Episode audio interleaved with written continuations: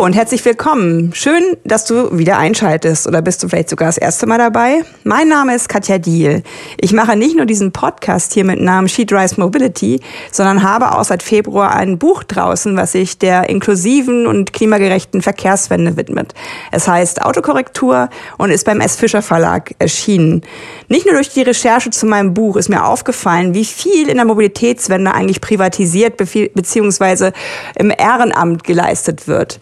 Umso mehr freut es mich, dass ich heute zwei Initiativen vorstellen darf, die sich zum einen ähm, ja, damit beschäftigen, dass Menschen mit Migrationshintergrund vor allen Dingen aber auch Frauen ähm, auf das Fahrrad finden, weil Menschen, die nach Deutschland kommen und fliehen mussten, weil in ihren Ländern entweder Krieg herrscht oder Klimafolgen zu bemerken sind, die können oftmals gar nicht Radfahren. Gerade die Frauen auch nicht, weil es in manchen Ländern sogar verboten ist, dass äh, Frauen Radfahren. Umso mehr freut es mich, dass äh, so Dinge wie in Freiburg die Menschen vom Bike Bridge ähm, geschehen, die sich kümmern schon seit Jahren, dass diese Menschen auf das Rad finden. Sie haben auch andere Initiativen, wie zum Beispiel Radeln ohne Alter das sind wiederum Fahrradrikschas, wo SeniorInnen gefahren werden, um mal wieder, Zitat, den Wind in den Haaren zu spüren. Mit dabei ist äh, Christiane aus Dresden. Sie wiederum guckt darauf, wie können wir eigentlich gut den Menschen beibringen, ihre Fahrräder selbst zu reparieren. Ich finde total interessant ihren Blick auch auf die Elektromobilität bei den Fahrrädern, weil es gibt ziemlich große Kritik von ihr in Sachen Reparaturfähigkeit, gerade von den E-Bikes, die wir bei Discountern ziemlich billig erwerben können. Die sind gar nicht darauf ausgelegt, dass wir sie reparieren. Es ist diese Wegschmeißgesellschaft, die auch hier wieder zu tragen kommt. Der böse Kapitalismus hat mal mal wieder sich Raum geschaffen. Das können wir diskutieren. Wir diskutieren aber auch darüber, dass all diese Initiativen wie vom Bike Bridge und Reparaturcafé ähm, nichts nützen, wenn wir keine tolle Infrastruktur haben, die den radfahrenden Personen mehr Raum gibt, als sie es jetzt haben. Also ich denke, es ist eine sehr schöne Folge geworden mit sehr vielen, wie ich finde, guten Hinweisen, wo wir noch überall Lernbedarf haben, auch als Gesellschaft in Deutschland. Ich hoffe, ihr nehmt die Anregung mit. Vielleicht macht ihr selber ein Reparaturcafé in eurer Nachbarschaft auf. Ich freue mich wie immer über Bewertungen, ich freue mich wie immer über Feedback und wünsche jetzt viel Spaß mit dieser Folge. Ja, herzlich willkommen. Das ist auf jeden Fall eine Ausgabe, wo ich die meisten Gäste schon mal hatte, die ich je hatte. Aber es ist auch ein total schönes Thema, was wir heute ähm, mal so ein bisschen beleuchten wollen, weil mir fällt immer mehr auf, wie viel in der Mobilitätswende eigentlich durch Zivilgesellschaft geleistet wird. Also, dass Menschen sich ehrenamtlich kümmern, ähm, dass Menschen raus aus den Autos kommen, rauf auf die Räder, wie in diesem Falle von unserem heutigen Podcast bei She Drives Mobility kommen. Und da habe ich sehr äh, spannende zwei Initiativen hier, wo ich jetzt einfach mal durchgehe durch meine äh, vier Gästinnen und mit dem äh, Gregor beginnen möchte. Wer bist du und was machst du? Ja, hi, Gregor mein Name. Ähm, schön hier zu sein, danke für die Einladung. Ähm, ich komme vom Verein Bike Bridge, ähm, gegründet in Freiburg und ähm, genau, wir setzen uns für ähm, ja, Fahrradmobilität, ähm, vor allem für unsere spezielle Zielgruppe eben Frauen mit, mit Flucht- und Migrationsgeschichte ein, ähm, die oftmals noch keinen, keinen Zugang zu Fahrradmobilität hatten oder auch nach wie vor haben. Und ähm, da haben wir ähm, am Anfang das unser Bike and Belong Konzept ähm, aufgestellt und entwickelt und das mittlerweile auch skaliert auf viele, viele Städte in Deutschland. kann ich gleich auch nochmal aufzählen. Und Genau, wir ähm, probieren eben mit unseren Fahrradangeboten einerseits die, die Frauen ähm, aufs Fahrrad zu bringen und beziehungsweise ähm, ja, dass das Fahrradfahren eben für alle einen gleichen Zugang ähm, darstellt und auf der anderen Seite aber auch wirklich das Miteinander und das Vernetzende ähm, innerhalb der, der Gesellschaft zu fördern, weil unsere Angebote so aufgebaut sind, dass eben Teilnehmerinnen und Trainerinnen zusammen immer sind. Es sind äh, meistens so zehn, zehn zu zehn ungefähr ähm, vom Verhältnis. Ähm, und dass da eben auch wirklich das Soziale und das, das Persönliche noch eine große Rolle spielt bei diesen Fahrradangeboten, neben dem reinen und für uns auch dann sehr wirkungsvollen Instrument des, des Fahrradfahren bzw. Fahrradfahrlernens. Dankeschön. Und dann würde ich mal direkt äh, zu Clara rübergeben. Ich habe jetzt eben gehört Bike und Belong. Ich habe gehört Trainerin. Ähm, magst du noch mal kurz, weil du ja auch äh, die Gründerin mit bist, erklären, wie war so die damalige Idee? Seit wann gibt es euch und was macht ihr eigentlich jetzt ganz genau? Also die damalige Idee war einfach, wir wollen was machen Wir sind in Freiburg. Das Fahrrad ist ein wunderbares Instrument, um Leute zusammenzubringen, um die räumliche, soziale und nachhaltige Mobilität zu fördern. Und ja, so sind wir eigentlich ganz ins Blaue gestartet und haben mal geschaut, ähm, wie das ankommt, haben mit einem ersten Pilotangebot mit zehn Frauen, die gerne Radfahren lernen wollten und zehn Frauen, die gerne dabei unterstützen wollen, gestartet. Und dann haben wir gemerkt, dass da eigentlich noch viel mehr passiert als nur das Radfahren lernen, dass da genau miteinander ins Gespräch gekommen wird, neue Kontakte geknüpft werden. Ähm, es war ganz arg viel gute Laune und Freude auf dem Platz. Ich erinnere mich immer noch äh, von Herzen gerne an das allererste Training. Und darüber hinaus haben wir gemerkt, das können wir nicht aufhören, das wollen wir weitermachen. Wir nutzen einfach weiterhin das Fahrrad als Instrument, um in der Gesellschaft positive Veränderungen anzustoßen und da einfach die Leute miteinander in Kontakt zu bringen und ja, einfach zu bewegen, zu verbinden und zu stärken, was unser Motto auch immer noch von unserem Verein ist. Danke dir. Sarah, ich habe von dir gelernt, du bist bei Bikebridge für die Zahlen, Daten, Fakten äh, zuständig. Vielleicht kannst du uns so ein bisschen ähm, mal helfen, einen, einen Eindruck zu gewinnen. Wie hat sich das Ganze jetzt bei euch so entwickelt? Wer kommt da eigentlich zu euch? Wie findet ihr die Menschen, die da tätig sind? Dass du da einfach mal so einen kleinen ja, Überblick gibst. Ja, gerne. Hi, ja, ich bin Sarah und mache bei uns bei Bikebridge die Wirkungsmessung. Das heißt, ich bin mit der mit den Zielgruppen, ja, das sind mehrere bei uns, äh, in direkten Kontakt. Äh, Im ersten Jahr 2020, als ich angefangen habe bei Bugfish, habe ich mir angeschaut, wie kommen unsere Angebote bei den äh, Teilnehmerinnen an, also vor allem bei den Frauen, die das Fahrradfahren lernen. Letztes Jahr habe ich mir angeschaut, ähm, wie das, ähm, ja, wie wie die Ehrenamtlichen, die sich äh, bei uns engagieren, die Angebote wahrnehmen und was sie davon äh, lernen. Und äh, jetzt ganz neu, dieses Jahr schaue ich mir die KooperationspartnerInnen an. Und ja, ich bin direkt dran an denjenigen, äh, diejenigen äh, Genuss äh, dieser Programme kommen, die, das, die das wahrnehmen und führe Interviews, ähm, erhebe auch klar ähm, Daten. Äh, ich schaue mir an, wer kommt äh, und äh, wie viele sind das und äh, welche Sprachen sprechen die. Aber ich bin vor allem auch an den Soft Skills interessiert. Ich schaue mir an, äh, was verändert sich bei der Zielgruppe oder bei den Zielgruppen durch unsere Angebote und inwiefern greifen diese Angebote in das Privatleben hinein und weiter. Also vom Fahrrad zur Persönlichkeitsentwicklung, zu den äh, größeren sozialen und familiären Kreisen. Was verändert sich im sozialen Gefüge dieser Gruppen. Und was hast du so rausgefunden? Also strahlt das auch äh, über die Frauen, die Radfahren lernen, hinaus? Also werden andere auch angesteckt? Auf alle Fälle, auf alle Fälle. Also ähm, es sind viele Mütter dabei, äh, die das Fahrradfahren lernen und die freuen sich total, jetzt mit ihren Kindern auf, eine, auf Touren gehen zu können, auf äh, Fahrradtouren und äh, Picknick mit der Familie äh, am See im Sommer, ähm, den Fluss entlang. Und das bringt sehr viel Freude in die Familien, dass das so gemeinsam zum Beispiel äh, gemacht werden kann. Und äh, Freiheit ist ein Riesenthema.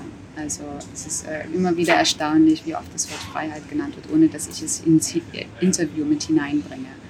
Also da verändert sich sehr viel in so einem individuell wahrgenommenen Gefühl zur Umgebung und zum Selbst. Hast du so einen kleinen Überblick, wie viele da schon in den Genuss gekommen sind, das zu tun, das zu lernen und wie viele äh, Helfende ihr da auch habt? Ja, insgesamt haben wir über äh, 1200 Personen direkt erreicht und ungefähr die Hälfte davon sind Teilnehmerinnen, die andere Hälfte sind ehrenamtlich engagiert. Und darf ich auch noch fragen, woher die ihre Fahrräder kriegen? das ist ja der, der Punkt, den er uns gleich zu Christiane rüberleitet, aber die brauchen ja letztlich auch ein Fahrrad. Also in unseren Kursen äh, gibt es Fahrräder. Das sind oft Spendenfahrräder, äh, die äh, wieder fit gemacht wurden. Und da gibt es auch in vielen Kursen die Möglichkeit, äh, nach, äh, nach dem Zertifikat, nach der Erlernung des Fahrradfahrens, äh, die zu erwerben. Ähm, für einen sehr geringen Preis plus Helm und Schloss. Super. Christiane, dann kommen wir doch mal zum rostigen Ross. ähm, weil du bist ja sozusagen diejenige, die sich so ein bisschen mit allen anderen, die bei dir aktiv sind, darum kümmert, dass man das Fahrrad auch selbst reparieren kann. Also ist ja auch Teil von meinem Buch, dass es, äh, dass es ja irgendwie auch seltsam ist, dass das Fahrrad, was eine große Rolle hatte vor den Weltkriegen und auch noch bis in die 60er Jahre hinein, da sind zum Beispiel auch die Menschen, die Autos produzieren, auf Fahrrädern zur Produktion gefahren und haben das Sonntagsauto gepflegt, was nur sonntags rausgeholt wurde. Also das ähm, hat sich ja doch leider zum Unguten für uns alle. Das können wir auch nachher nochmal thematisieren in Sachen Sicherheit. Aber dass du dich erstmal vorstellst, Christiane, was macht ihr da? Was, was äh, zeichnet euch aus? Worum kümmert ihr euch? Äh, hallo, ich bin Christiane. Ähm, ich bin, komme aus Dresden und ich bin äh, schon eine ganze Weile engagiert in einem sehr lustigen, bunten Haufen äh, in Dresden, der Fahrrad Selbsthilfe macht. Der Verein heißt äh, Reparat e.V. und die Gruppe gibt's aber lustigerweise schon ewig. Also die ist so in den Nachwende-Wendezeiten gegründet worden aus einer studentischen Initiative so ein bisschen, also die studentische Umweltinitiative. Da waren halt Leute, die gesagt haben, hey, Fahrrad Selbsthilfe auf dem Campus wäre doch super. Äh, und dann gab's halt irgendwie diese Werkstatt, die immer mal wieder auch umgezogen ist und in diversen Baracken irgendwie äh, zugebracht hat, bis sie dann irgendwann mal einen festen Platz hatte und Fahrrad Selbsthilfe auf dem Campus angeboten hat. Das war sozusagen eine studentische Initiative. Die Werkstatt dazu heißt Rad.io also wie Rat in Ordnung. Äh, genau, und dann gab es irgendwann mal die Notwendigkeit, ähm, also wir waren so ein bisschen äh, wild unterwegs und irgendwann gab es dann die Notwendigkeit, das so ähm, zu institutionalisieren. Dann haben wir 2014 einen Verein gegründet. Ähm, genau, und dann kamen 2015 ganz viele Geflüchtete nach Dresden und äh, wir waren äh, wild genug, um äh, eine, eine Anfrage zu beantworten und zu sagen, ja klar, wir machen mal so eine große Schraubaktion mit geflüchteten Menschen. Ähm, und dann kamen die alle irgendwie bei uns auf den Platz und das war acht Stunden lang Rennen.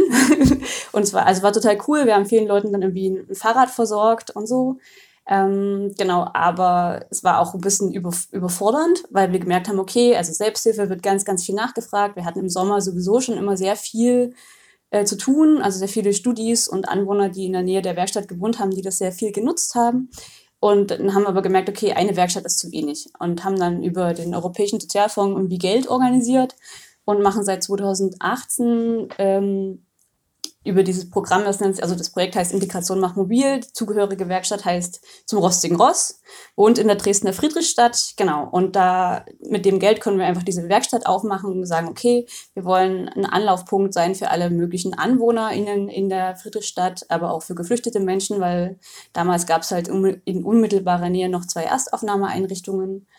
Und genau, es gehört halt irgendwie freie Selbsthilfe dazu, die halt auch vor allen Dingen ehrenamtlich getragen wird.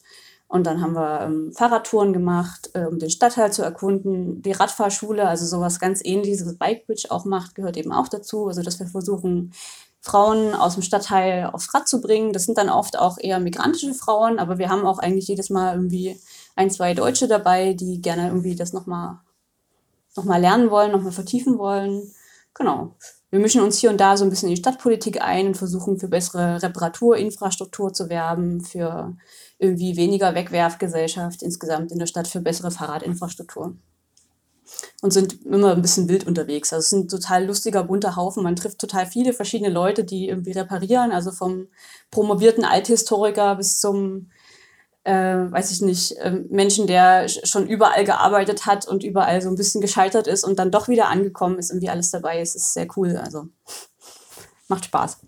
Ja, ist tatsächlich auch äh, äh, in vielen Quellen, die ich für mein Buch hatte, immer wieder die Rede von subkulturellen Gruppen. Also es gibt äh, so gesehen, finde ich auch auf natürliche Art und Weise mit dem Auto eher nicht so, weil man sich ja auch auf dem Rad auch begegnet. Also Autos sind ja eher so äh, Verhinderungsmaschinen von Begegnungen. Man fährt halt aneinander vorbei, grüßt vielleicht, wenn man sich sieht oder so.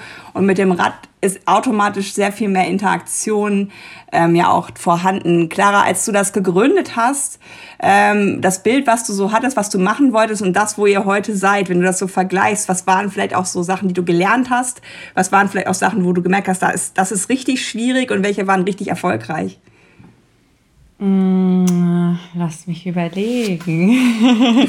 also worauf ich vorhin schon ganz kurz genau an, was ich kurz angesprochen hatte, dass wir einfach theoretisch als erstes das Fahrradfahren an sich als Fähigkeit lernen wollten als Fertigkeit ähm, und dann gemerkt haben, dass eben das Fahrradfahren andere Räume eröffnet, andere Möglichkeiten eröffnet, in der Stadt die Stadt selber zu entdecken, selbstständig ähm, an neue Orte zu gelangen, ganz neue Menschen kennenzulernen. Und das war uns oder auch mir am Anfang noch gar nicht so bewusst, weil ich selber auch das Radfahren als Kind, als kleines Mädchen gelernt habe. Es war so eine Selbstverständlichkeit. Für mich war das einfach so, ja, mit dem Fahrrad radel ich los und ähm, alles wunderbar, aber ich habe gar nicht so, was es eigentlich alles bedeutet, wo ich überall hin kann ähm, was ich alles erreichen kann, ohne fremde Hilfe sozusagen. Und das finde ich, seitdem schätze ich das noch viel mehr und sitze manchmal so auf dem Rad und denke, ach,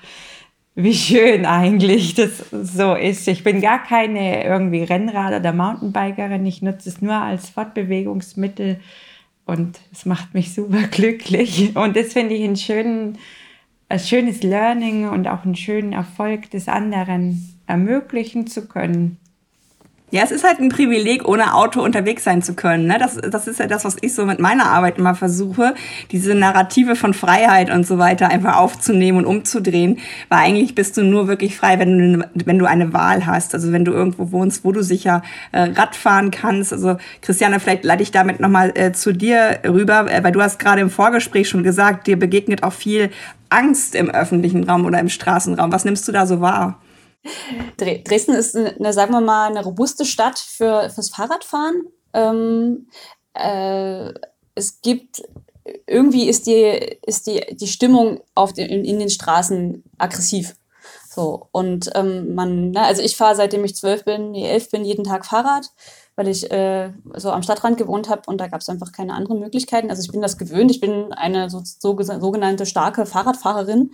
Mich stört es also nicht so sehr, aber wie du auch vorhin im Vorgespräch schon sagtest, es gibt schon auch diese Nahtoderlebnisse, die habe ich schon auch regelmäßig, wo ich mir so denke, also ganz oft habe ich das Gefühl, okay, ich muss eigentlich dankbar sein, wenn ich nicht ähm, wenn ich nicht überfahren werde. Ne? Also der Impetus, den manche, den man, das Verhalten von manchen AutofahrerInnen irgendwie zu mir rüberkommt, ist, ich dulde dich gerade so. Ähm, und nun in Dresden ist es nur so, dass es zwar eigentlich relativ viel Platz gibt durch die Zerstörung im Zweiten Weltkrieg und so, der Aufbau ist halt dann auch sehr großzügig zum Teil gemacht worden. Das heißt, die Straßen sind eigentlich sehr groß, aber die Fahrradinfrastruktur ist halt immer noch sehr rudimentär. Und mich stört das halt nicht so sehr, weil ich mich irgendwie durchschimmeln kann und irgendwie meine Wege finde. Ähm, aber wenn ich zum Beispiel mit den Frauen, mit denen wir äh, Fahrradkurse machen, dann mal irgendwann in den echten Verkehr gehen will, habe ich immer wieder das Problem, dass ich mir so denke, okay, ich möchte irgendwie in der Friedrichstadt starten, in der Nähe unserer Werkstatt und dann irgendwie da auch wieder zu, zu, hin zurückkommen. Und ich möchte, dass die Frauen auf sicheren Wegen fahren können, dass da keine unangenehmen Kreuzungspunkte dabei sind, dass sie ein bisschen Verkehr sehen, aber eben nicht gleich Nahtoderlebnisse haben und dass auch die die, den Weg, den ich wähle, dass er auch verzeihend ist, falls sie mal nicht super fit gleich bremsen können oder falls sie doch mal kurz Angst kriegen oder sowas. Und es ist eigentlich ein Ding der Möglichkeit. Also ich sitze jedes Mal vor der Stadtkarte Dresdens und denke mir, wo kann ich mit Leuten auch im Verkehr fahren, die noch nicht so erfahren sind. Und klar, ich kann dann irgendwie auf dem Elberadweg gehen oder in den großen Garten, also irgendwie in so dezidiert verkehrsautofreie Zonen, aber das ist ja nicht das Ziel. Ne? Also klar, es ist schön, auf dem, auf dem Elberadweg zu fahren, aber selbst der ist irgendwie am Wochenende auch super voll mit Leuten, die auch schnell fahren wollen und so und auch nicht unbedingt ein anfängerfreundlicher Raum. Ähm, und irgendwann hat man den Elberadweg dann auch einfach ausreichend oft befahren und dann will man vielleicht auch mal irgendwo anders hinfahren. Also man, man kann ja nicht immer nur irgendwie eine Strecke fahren. So. Und das heißt, die, die Infrastruktur muss halt insgesamt irgendwie besser werden. Ähm, und das merkt man, also dass die so, so wenig ähm, freundlich ist, merkt man bei Menschen, die eben gerade anfangen zu fahren, ganz, ganz besonders doll. Ja, es schreckt halt richtig ab und ich glaube, dass manche auch ähm, einfach einmal aufsteigen und dann nie wieder ähm, weil es halt so krass ist. Und ich nenne das immer trotzdem äh, Radfahrende, äh, weil ich trotz, dass ich mich nicht wohl, weil man, wir alle fahren, glaube ich, nicht so wirklich oft mit äh, hoch erhobenem Haupt, sondern die Schultern gehen immer mehr in Richtung Ohren, weil man einfach auch denkt, wow, das ist wirklich, ähm, ja, auch etwas, was, was ja auch in der Wahrnehmung nicht besser wird, weil man immer mehr darauf achtet dann und, und dann irgendwie denkt man, wow, das ist, das ist so eine Belastung und eigentlich könnte es so viel Freiheit sein. Ähm, Sarah, weil du ja so ein bisschen auch mit den äh, Menschen direkt redest, äh, spiegelt das äh, sich auch bei euch? Also gibt es auch diese Hinweise, dass es zwar total schön ist, Radfahren gelernt zu haben, aber dass man gerade am Anfang, wo man noch so ein bisschen unsicher ist, äh, auch überlegt, wo fahre ich eigentlich? Absolut. 100 Prozent, ja. Und ich sympathisiere da auch persönlich sehr mit unseren Teilnehmerinnen und mit den Ängsten, die damit verbunden sind. Also ich musste auch gerade sehr schmunzeln, als ich dir zugehört habe, äh, Christiane. Ähm, ich bin auch in Dresden aufgewachsen und ähm, bin auch damals in Dresden nicht Fahrrad gefahren aus äh, den, den Gründen, beziehungsweise du bist ja, aber ich habe mich das kaum getraut, im Stadtgebiet unterwegs zu sein. Das hat sich erst später entwickelt bei mir. Ähm, und ich daher kann ich das total gut nachvollziehen, ähm, dass unsere Teilnehmerinnen äh, ja sehr sehr vorsichtig im äh, Straßenverkehr unterwegs sind und das äh, Schritt für Schritt machen. Also zuerst in sehr beruhigte Gebiete äh, ähm, fahren, äh, wie gemeinsam als Gruppe und dann später ähm, ja, die, die, die Sprünge oder die, die, die Radien größer werden. Und ähm, da ist aber sicherlich viel Schüchternheit und Ängstlichkeit auch noch dabei. Und da frage ich mich selber auch manchmal, wie wir wie wir da noch mehr in den Straßenverkehr gehen können. Ähm, das ist ja auch ein Thema von uns als, äh, als Verein. Ja. Ja, am Anfang, wenn man, wenn man, ähm, wenn man genau was Christiane ja auch meinte, also wir bedanken uns, wenn Leute am, am, am Zebrastreifen anhalten, obwohl das eigentlich selbstverständlich sein sollte und auch diese rechts vor links Situation, ne, wenn man dann mal auch wirklich fahren darf auf dem Rad. Ähm, die Frage ist halt für mich auch tatsächlich, ähm, weil ich fahre, das, das was Christiane schildert, hört sich so auch nach mir an, ich fahre dann manchmal auch mittig, weil du bist ja entweder in der Doring-Zone äh, oder halt so, wenn du da nicht bist, dass du eigentlich nicht überholt werden darfst wegen der 1,50 Meter Abstand. Das sind ja alles auch so Sachen, wo, wo ich letztlich äh, Städte wie Utrecht so toll finde, die ja ähm, rot, äh, also Autofahrstraßen rot angemalt haben. Da dürfen Fahrradfahrende nicht überholt werden. Also es ist überhaupt kein Verbot oder so. Aber da bleiben diese hektischen autofahrenden Personen halt raus. Also die können dann halt woanders fahren. Es sind super geile Radfahrstreifen da entstanden. Aber ähm, Gregor, ich würde dich gerne noch mal bitten, weil wir jetzt so ein bisschen den, bei dem Schwerpunkt Frauen äh, sind. Wir haben bei euch aber auch noch andere Projekte, dass du noch mal so einen Überblick gibst, weil es gibt ja noch andere vulnerable Gruppen, um die ihr euch so kümmert mit den Projekten. Genau, ja. Ähm, wir haben noch zwei weitere Projekte, ähm, die beide in, in Freiburg sind. Ähm, nämlich einmal sind wir auch ein, ein äh, Standort von Radel ohne Alter. Den kennen wahrscheinlich auch einige, den, den Verein. Und ähm, genau, wir haben das eben für Freiburg organisiert. Und ähm, genau, da geht es ja wirklich um die Zielgruppe SeniorInnen, die ähm, eben selber gar nicht mehr die Möglichkeit haben, groß mobil zu sein, beziehungsweise auf jeden Fall nicht mehr so mobil sind, um eben aufs Fahrrad zu steigen und ähm, ja, eine Fahrradtour zu machen. Ähm, und da das, das Konzept funktioniert ähm, auch mittlerweile richtig gut in Freiburg, dass wir da mit verschiedenen Pflege- und Alterseinrichtungen eben Kooperationen haben.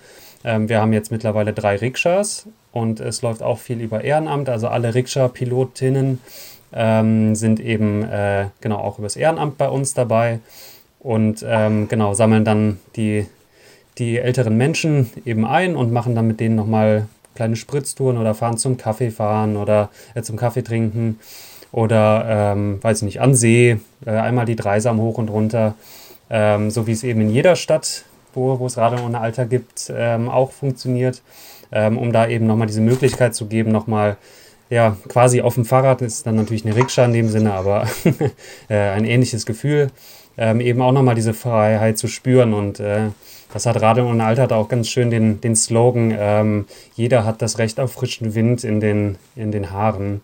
Äh, das passt da eigentlich auch sehr gut. Ähm, genau, und dann haben wir noch ein zweites Projekt, ähm, das ist ganz, oder unser neuestes Projekt, das ist das Bike Café. Ähm, und da verbinden wir, also da, da sind wir wieder ein bisschen stärker an der sozialen ähm, Ausrichtung unseres Vereins, wo wir eben wirklich auch ähm, mit Hilfe eines fahrbaren Fahrradcafés äh, Frauen ähm, größtenteils eben mit, auch mit, äh, mit, mit ähm, Flucht- und Migrationsgeschichte ähm, quasi an Bord geholt haben. Die äh, kümmern sich dann zusammen mit unserer Projektleitung, ist auch klarer, ähm, kümmern sie sich dann eben um um dieses Bike-Café und werden, also können für, für städtische Veranstaltungen, für ähm, genau öffentliche ähm, Veranstaltungen gebucht werden und ähm, stellen sich dann hin und es ist dann eher ein Begegnungscafé, ähm, was aber eben auch dann mit dem Fahrrad beziehungsweise mit unserem Anhänger und äh, vorne ist dann ein E-Bike, zugegebenermaßen ist es recht schwer, ähm, dann eben durch die Stadt fährt und da eben Begegnungspunkte durch das Fahrrad schafft. Mhm. So. Das ist natürlich auch ein gutes Stichwort, was du da gerade gibst, äh, die Elektrifizierung von Radmobilität, dass viele Lastenräder mit E und viele, viele ähm, ähm, andere normale Räder mit E ausgestattet werden. Christiane, das sind wahrscheinlich aber auch Sachen, die sich schwerer reparieren lassen, oder? Also wie ist da euer Gefühl? Ja, also ich muss zugeben, ich habe das, da schon viel drüber nachgedacht. Ich habe aber persönlich recht wenig Ahnung mit der Reparatur von solchen Dingen. Wir haben natürlich ab und zu E-Bikes äh, da, noch nicht so viel, weil es gibt sozusagen gibt ja so ein bisschen die zwei Gruppen von E-Bike-Käuferinnen. Die einen, die geben richtig viel Geld aus und gehen irgendwie in den Fachhandel und ähm, lassen das dann auch eher dort reparieren, weil sie die finanziellen Möglichkeiten noch einfach haben äh, oder vielleicht auch einfach keinen Bock auf Selbsthilfe oder sowas. Ähm, und die anderen, das sind so die, äh, ich kaufe mir irgendwie in irgendeinem Discounter für 800 Euro ein E-Bike.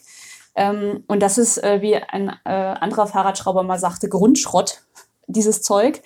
Ähm, also kann man so, wie es ist, quasi in die Tonne hauen. Das Problem ist, also es gibt halt oft keine gute Dokumentation. Äh, man kommt schwer an Ersatzteile ran. Die Sachen sind irgendwie verbastelt. Diese sind irgendwie billig gebaut.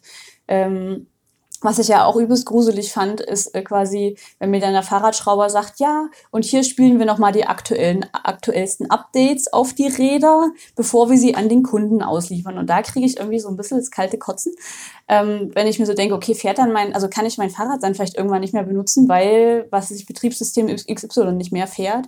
Und das sind natürlich Sachen, die, also sowohl in der Fahrrad-Selbsthilfe auch, als auch in professionellen Werkstätten, da passiert eigentlich nicht mehr so viel in der Reparatur. Also das ist dann so, die hängen dann irgendwie mal ein Diagnosegerät an den Motor oder an den ähm, an die Steuerungselemente und dann können sie vielleicht sehen, hm, und dann schicken sie es irgendwie ein, im besten Fall.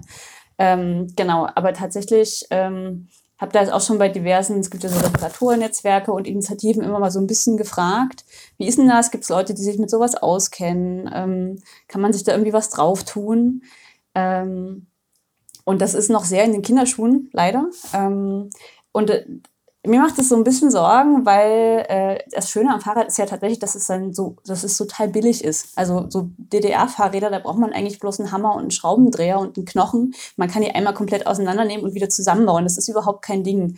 Äh, quasi da ist, ähm, der Kapitalismus hat da schon ein bisschen für eine Diversifizierung der Werkzeugnotwendigkeiten gesorgt, aber insgesamt sind Fahrräder überhaupt keine Raketenwissenschaft. Und mit dieser ne, mit diesem Elektroboom. Ich finde den einerseits total cool, weil man tatsächlich so, so unglaublich viel mit E-Bikes machen kann.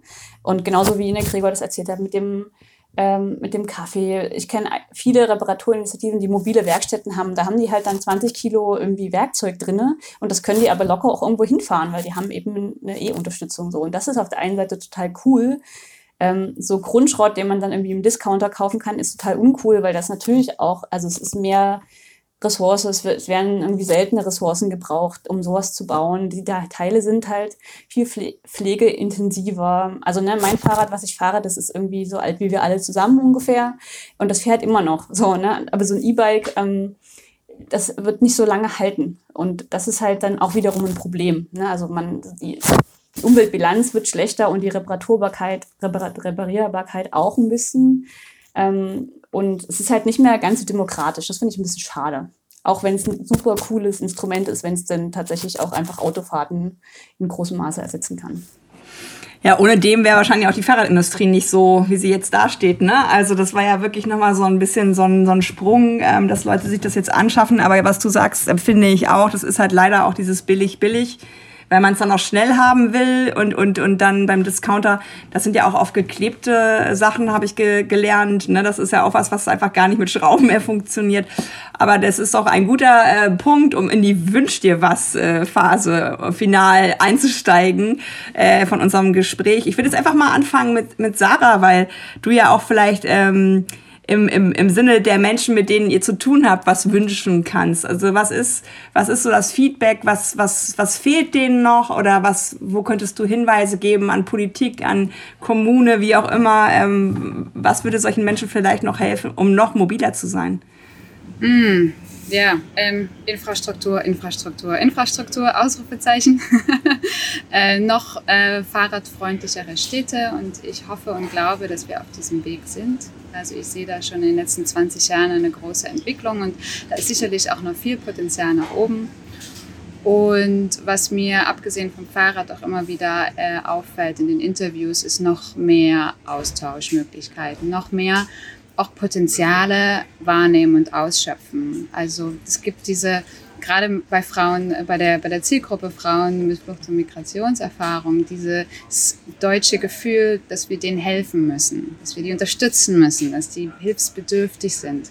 Und was ich mir mehr wünsche, ist die Perspektive, das sind Menschen, die haben ihre eigenen Potenziale, ihre eigenen Stärken, ihre eigenen Talente.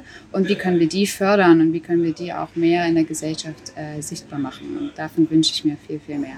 Dankeschön. Clara, weil du gegründet hast, würde ich dich gerne mal auch aus dem Blickwinkel mal hören. Also wie fühlst du dich unterstützt? Wie, was kann noch passieren, dass Menschen mit so guten Ideen wie du ähm, noch, noch mehr fliegen können, in dem Sinne, dass sie vielleicht auch die Ideen verbreiten können und noch größer werden?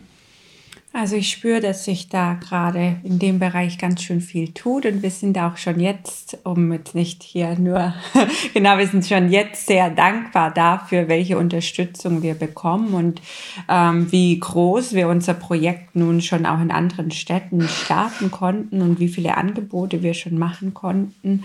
Ähm, das heißt, da passiert auch schon viel, aber auch ich wünsche mir jetzt gerade im Hinblick auf Mobilität, ich bin viel mit den Rikschas unterwegs, ich merke immer noch, wie das als Hindernis angesehen wird und wie auch in unseren Köpfen und auch in den Köpfen der Ehrenamtlichen wir noch uns so ein bisschen, wie du vorhin auch sagtest, wir ziehen die Schultern hoch. Und ist es okay, dass wir hier fahren, weil wir sind ein bisschen breiter als ein normales Rad, aber eigentlich viel kleiner als ein Auto. Und trotzdem ist es noch so und da wünsche ich mir dass in den Köpfen von ganz vielen Menschen noch ein bisschen mehr passiert, das Auto nicht so glorifiziert wird als das, das Super, der Superstar unter der Transport- und Fortbewegungsmitteln.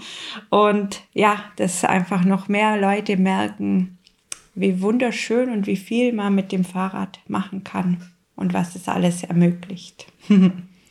Gregor, hast du noch irgendwie Projekte, die du gerne umsetzen würdest oder hast du noch Ideen in deinem Kopf oder was, was fällt dir zum Thema Wünsch dir was ein? Äh, was, was würdest du dir wünschen für die Zukunft oder für die nahe Zukunft vielleicht auch? Was, was ich mir gerade gedacht habe, als die Frage hier gestellt wurde, ähm, ist auf jeden Fall der Punkt, äh, den, den uns jetzt vor allem als, als Organisation und wahrscheinlich auch viele andere äh, stetig rumtreibt, äh, die Finanzierung von, von solchen Projekten ähm, weil wir eben auf, auf öffentliche ähm, und zum Beispiel auch Soziallotterien und, und ähnliche ähm, Finanzierungen oder Förderungen ähm, größtenteils angewiesen sind. Und das ja, das wird wahrscheinlich jeder, jeder Verein kennen, äh, da halt den, den jährlichen Struggle haben, da wieder das nächste Jahr zu, zu organisieren und da einfach immer wieder so viel Zeit aufwenden müssen, um überhaupt so die Rahmenbedingungen für uns zu schaffen, um eben so ein Projekt umzusetzen.